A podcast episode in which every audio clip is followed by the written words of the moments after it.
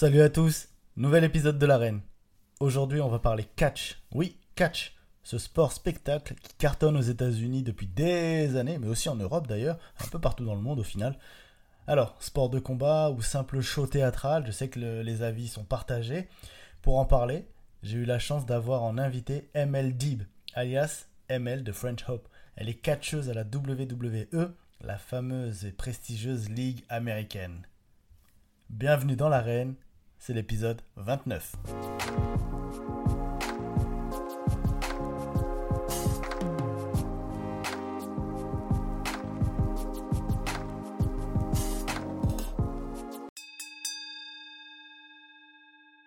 Salut Amel. Salut Saïd, merci de m'avoir invité, ça fait plaisir. Bah, tu me devances, c'est moi qui allais dire bienvenue et merci, merci infiniment d'avoir accepté l'invitation de l'Arène Podcast parce que c'est un vrai plaisir de t'avoir. Depuis le temps que je voulais t'avoir, on a galéré ça, hein. Bon, voilà, mais bon, j'avais envie de t'avoir parce que d'une, j'aime bien ton parcours et de deux, j'avais pas encore eu la possibilité de parler de catch. Ouais, on va parler de catch aujourd'hui et ouais, bon, on va commencer direct. Moi, la première chose que j'aime bien faire dans le podcast, c'est laisser l'invité se présenter voilà, en quelques secondes. Donc, vas-y, parole. Alors, je suis ML, mon surnom c'est The French Hope et je suis catcheuse professionnelle à la WWE. Alors, là il y a plein de vidéos. Là. Il y a trop d'informations d'un coup. Déjà, t'es catcheuse. Comment on devient catcheuse ? Alors, je pense qu'il n'y a pas un parcours pour devenir catcheuse. Mon parcours, moi, il a été que j'étais fan de catch depuis toute petite. Et j'ai commencé le catch parce que, par hasard, au final, il y avait une école de catch pas très loin de chez moi. Et du coup, je n'ai pas lâché après ça. J'ai découvert qu'il y avait plein de petites écoles dans toute la France et que chacune d'entre elles organisait des petits galas de catch. Et j'ai réussi à me faire booker sur plein de petits galas en France, me faire connaître. Ensuite, ça a été assez compliqué. Il y a eu plusieurs périodes de creux parce que le catch il n'est pas très reconnu en France. Donc, c'est assez compliqué de se professionnaliser en France. Mais j'avais des ambitions. Je voulais aller à la WWE et c'est avec ça, avec cet objectif en tête que je me suis dit qu'il fallait que je me déplace à l'étranger. Et c'est là que je suis partie à la WXW en Allemagne, qui est la plus grosse fédération en Europe et qui est aussi affiliée à la WWE. Et c'est grâce à ça que je me suis fait repérer par la WWE et que j'ai signé mon contrat. Gros parcours du coup et grosses ambitions parce que du coup il faut s'accrocher. Mais ça c'est comme... alors j'allais poser la question après en disant le catch sport de combat ou pas. Mais c'est comme tous les sports de combat. En fait en France c'est un peu compliqué de percer. Il faut s'accrocher et puis il faut partir à l'étranger. C'est ça, malheureusement. Malheureusement en France il n'y a pas les structures qu'il faut pour pouvoir rester ici. Il n'y a pas... tous ces shows à l'américaine, etc. Mais ça commence à arriver, ça se développe et ça fait plaisir à voir. Alors du coup, toi, comment tu fais pour... comment ça se passe ta journée, en gros, la journée typique d'une catcheuse française quand t'es en France, pas quand t'es à l'étranger. Ah, pas quand je suis à l'étranger. Alors quand je suis en France, c'est assez chill parce que je suis off du coup, mais ouais, je me réveille, j'ai une diète à suivre, je vais à la salle de sport, j'ai des interviews, j'enchaîne un petit peu tout. J'en profite aussi pour voir ma famille parce que quand je suis en France, c'est assez important. Mais ouais, le plus intéressant, c'est quand je suis à l'étranger parce que je travaille à Londres et c'est là-bas qu'on a notre centre de performance. Et là-bas, on est là-bas tous les jours, toute la journée et on enchaîne. On a des entraînements sur le ring, on a une salle de sport, entraînement avec un coach sportif. À côté de ça, on a des entraînements où on fait des analyses de matchs. Donc, on va regarder nos matchs précédents et on va voir ce qu'on peut modifier, ce qu'on peut améliorer. Et ensuite, on a des cours de théâtre. Parce que voilà, le catch, c'est un sport-spectacle. Il y a ce côté théâtral et il faut avoir un personnage et transmettre les émotions du personnage au public.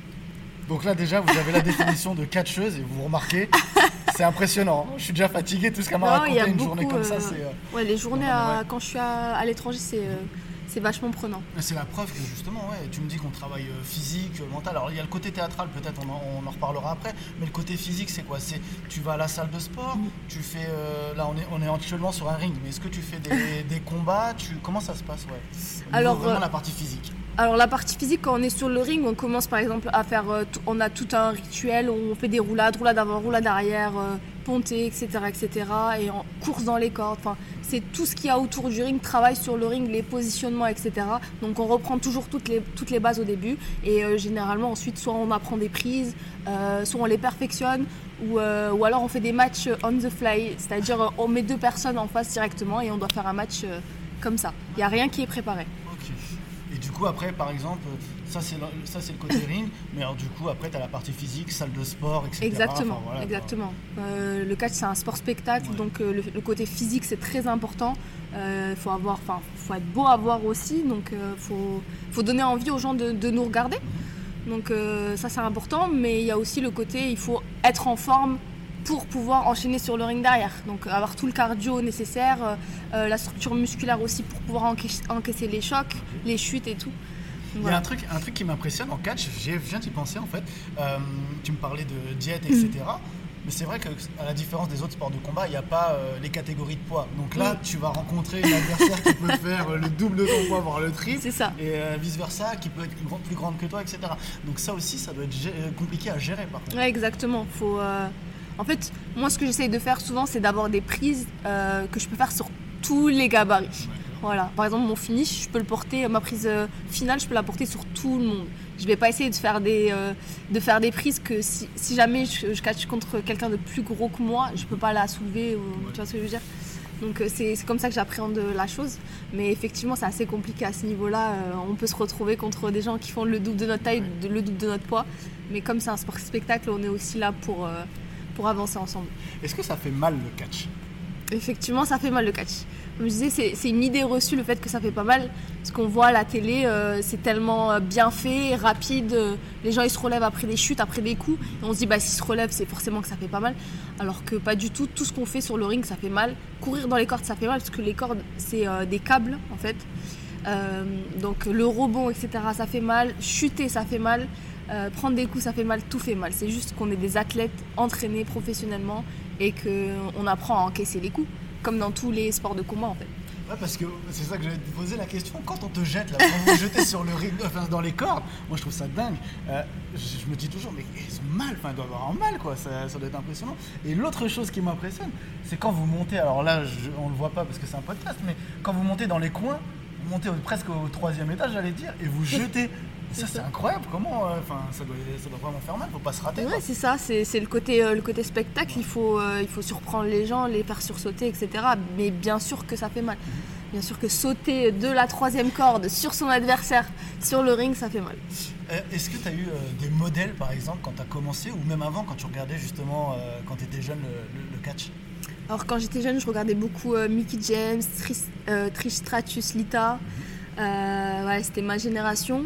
Et puis il y a certaines que j'ai revues qui ont catché récemment quand j'ai signé à la WWE, donc je me dis je peux encore les rencontrer, donc ça c'est je garde ça en tête. Mais sinon actuellement je m'inspire beaucoup de Sasha Banks, parce que j'adore tout ce qu'elle fait. Je trouve que c'est le total package sur le ring, au micro, son personnage, tout est très très très bien développé. Ses tenues, elle est belle, elle est incroyable. Et j'aime bien son côté, le fait qu'elle ait confiance en elle, qu'elle dégage cette confidence, c'est un truc de fou et c'est ce que j'essaye de faire aussi. Est-ce que comment dire, ta famille et tes amis, quand tu leur dis que tu t'es lancé dans le catch, voilà, qu'est-ce que ça a été leur réaction ou qu'est-ce que c'est encore ceux à qui tu leur demandes, tu leur dis pardon que t'es catcheuse? Alors, quand je dis que je suis catcheuse, on me croit pas. Tu vois, hier, quand j'étais à l'Arène Fighting, on m'a demandé ce que je faisais dans la vie. Je disais, je suis catcheuse professionnelle. Et on dit, non, mais tu te fous de ma gueule. C'est assez compliqué, ouais. Je pense que les gens, ils ont des idées reçues aussi sur le physique des gens qui sont censés être catcheurs. Ouais, bodybuilders. Ouais, c'est ça. Du coup, on voit une petite meuf arriver, si c'est pas possible qu'elle soit catcheuse. Mais après, quand je leur prouve, regardez mon Instagram. Non, ils sont surpris, ils sont agréablement surpris. Mais mes amis, ceux qui connaissent le catch, ils sont comme des oufs, ils me suivent partout, ils m'aident comme ils peuvent et ça fait super plaisir. Ils savent que j'ai galéré pour en arriver là, et ils savent ce que ça représente. Et mais les gens qui connaissent pas vraiment le catch, qui savent pas ce que ça représente la WWE, ce que c'est de signer à la WWE, d'être la première française à signer là-bas, c'est assez compliqué à comprendre au final. Donc voilà, je leur en veux pas non plus. Alors, on l'a pas dit. Ce que les gens savent pas, c'est qu'avant d'être catcheuse, t'étais professeur des écoles. Comment on change de professeur d'éthique à catcheuse? On se dit allez. En fait, j'étais catcheuse avant d'être professeur des écoles. J'ai signé à la WWE en étant professeur des écoles, c'est ça la différence. Donc moi, j'ai toujours voulu être catcheuse. Mon rêve, ça a toujours été de signer à la WWE. Ça, l'enseignement, c'était une partie importante de ma vie parce que ça m'a aidée à avancer, à mûrir, à me développer. Et même pour le catch, ça m'a aidée parce que j'avais des maternelles en première année. Et apprendre des choses à des enfants, il faut passer par beaucoup de théâtre. Essayer de modifier un petit peu le ton de sa voix, faire beaucoup de gestuels, etc. Et je pense que ça aussi, ça m'a aidé pour le catch, donc c'est cool. C'est excellent. Tu faisais quoi comme sport plus jeune ? Est-ce que tu avais des disciplines voilà. Je sais que parfois, il y a des boxeurs qui me disent « Bah non, on n'était pas du tout dans les sports de combat. » et voilà. Alors, quand j'étais jeune, je voulais faire du foot. Ouais. Mais ma daronne, elle n'a jamais voulu que je fasse du foot. Elle me disait que c'était un sport de garçon. Donc, du coup, je n'ai pas fait de foot. J'ai fait un peu de basket. Mais vraiment, le catch, c'était vraiment le premier sport où je me suis investie et où j'ai kiffé, en fait. Je me suis dit « Je veux poursuivre, je veux continuer, c'est ça que j'ai envie de faire. » J'ai fait un peu de grappling après quand j'ai commencé le catch, mais c'était vraiment pour me perfectionner pour le catch. Et là, pareil, je pense que je vais me remettre à faire un petit peu de grappling, peut-être MMA, mais sans les coups au visage, si possible. Mais c'est vraiment dans l'objectif de me perfectionner pour le catch et pas pour combattre ou quoi que ce soit. Vaut mieux parce qu'on ne l'a pas dit, mais il y a quand même... une ancienne championne de l'UFC qui est revenue dans le catch, Ronda Rousey pour pas la nommer. Donc si t'es face à elle un jour, vaut mieux être au moins avoir certaines techniques pour la contrer, pour pas mourir tout de suite. Justement, le catch en France, on disait qu'il y avait moins de, comment dire, de professionnalisme, forcément parce qu'il y a moins d'écoles et autres. Aux États-Unis, c'est un truc de dingue. Ouais, aux États-Unis, c'est vraiment... Aux États-Unis, en Angleterre, même en Allemagne, il y a vraiment une culture catch. Les gens ils respectent énormément le catch. Il n'y a pas cette culture en France malheureusement, mais j'espère que ça va revenir. Il y a eu des années, il y a eu de belles années pour le catch quand même en France, mais en ce moment on essaie quand même de faire remonter le truc. On a eu un contrat télé avec NXT UK, la branche anglaise, et pas le roster principal des États-Unis. Donc ça c'est une belle avancée et j'espère que ça va continuer dans ce sens-là. Ton surnom c'est Amale de French Hope. Pourquoi ? Bon, moi je sais, mais... Alors j'ai voulu garder mon prénom, Amale, qui signifie espoir en arabe. Et je me suis dit, il fallait que je fasse un clin d'œil à mes deux origines franco-marocaines. Et du coup, ça a donné espoir français. Et j'en suis très très fière parce que j'aime beaucoup les choses qui ont un sens. J'essaie de donner un sens à tout ce que je fais, surtout dans le catch, pour que les gens puissent s'identifier et comprendre.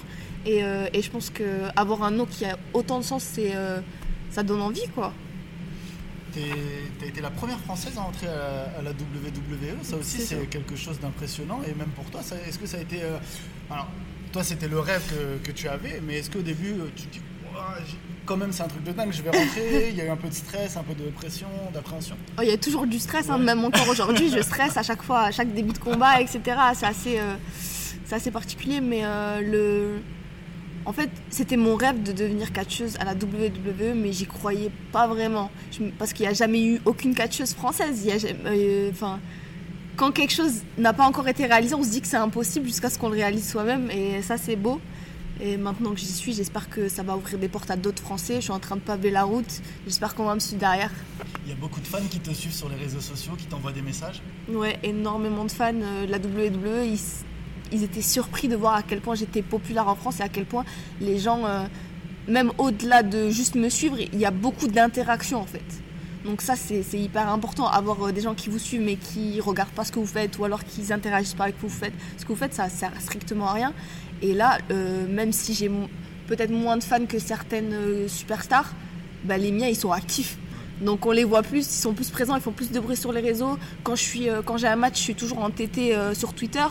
J'ai toujours le plus d'interactions. Même s'il y a des matchs de championnat, les Français, ils sont toujours là, ils font toujours du bruit. Et là, il y a plusieurs superstars qui m'ont dit que c'était incroyable parce que quand ça a été diffusé en France les premières fois, ils ont eu beaucoup plus de réactions, de tweets, etc. en français qu'en anglais. Donc ils se disent « Ah ouais, il y a vraiment quelque chose à faire en France ». Et c'est ça qu'on cherche, c'est ça que je veux. Et est-ce que justement, t'as des, on en parlait tout à l'heure, mais est-ce que tu as des personnes, des jeunes femmes qui veulent devenir catcheuses et qui te demandent des conseils, voilà, ouais, comment t'as fait, parce que moi aussi j'aimerais bien. Moi, j'ai énormément de gens qui essayent d'entrer en contact avec moi par rapport à ça, qui me demandent ce qu'il faut faire pour devenir catcheur, même seulement en France et par la suite à l'étranger, à la WWE. Et voilà, le conseil que j'essaye de donner à tout le monde, c'est de chercher déjà. Parce qu'il y a des gens qui ne cherchent pas. Donc, cherchez une école près de chez vous. Même si c'est un peu loin, il faut se déplacer, il faut aller s'entraîner, il faut se donner les moyens de réussir.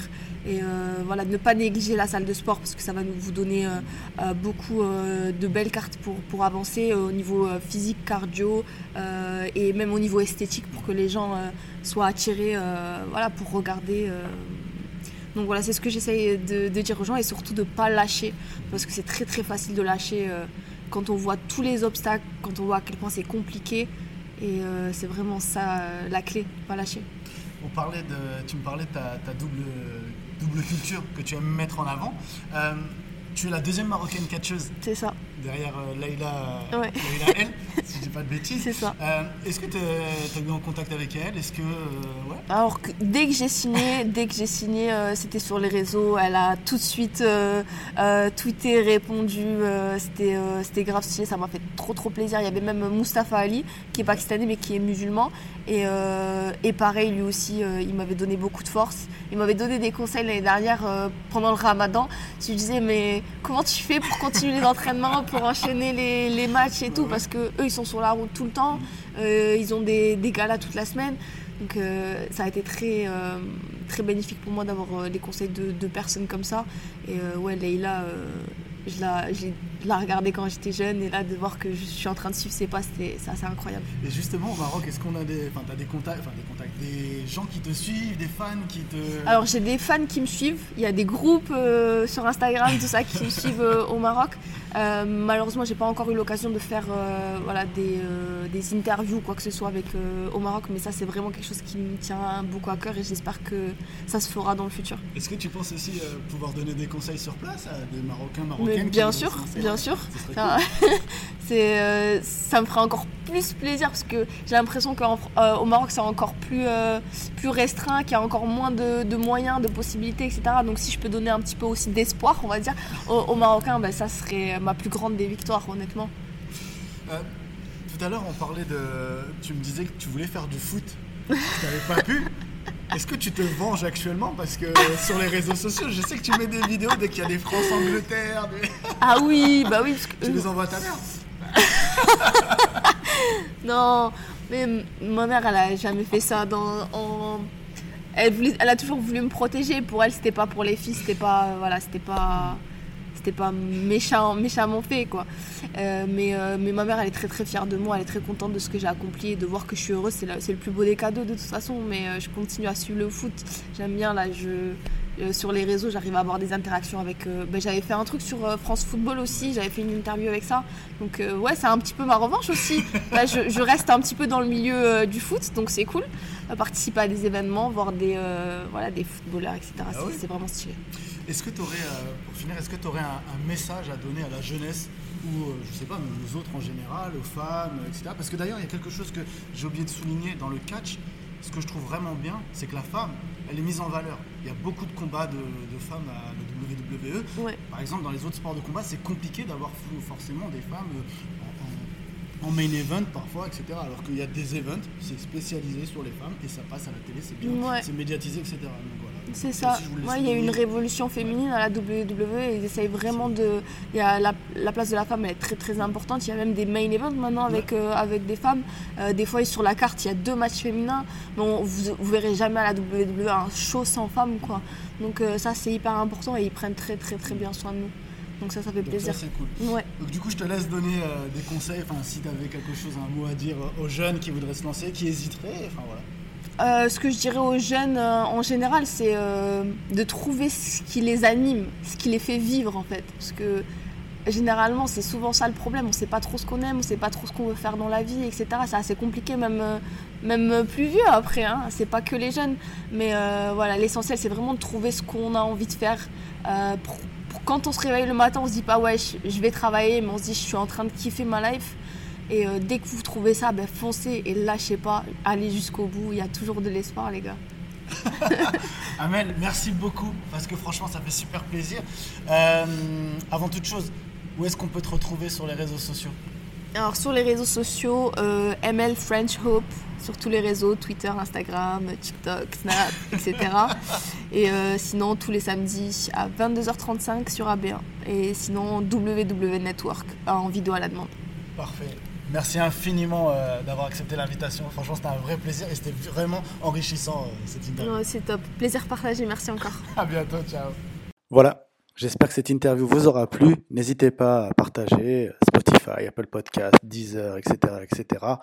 Rendez-vous sur les réseaux sociaux. Podcast L'Arène, L'Arène Podcast sur Instagram. Pour ce qui est d'Amale, comme elle vous l'a dit, retrouvez-la sur ses réseaux sociaux et puis sur AB1 pour vivre ses aventures. Je vous dis à très bientôt dans l'Arène.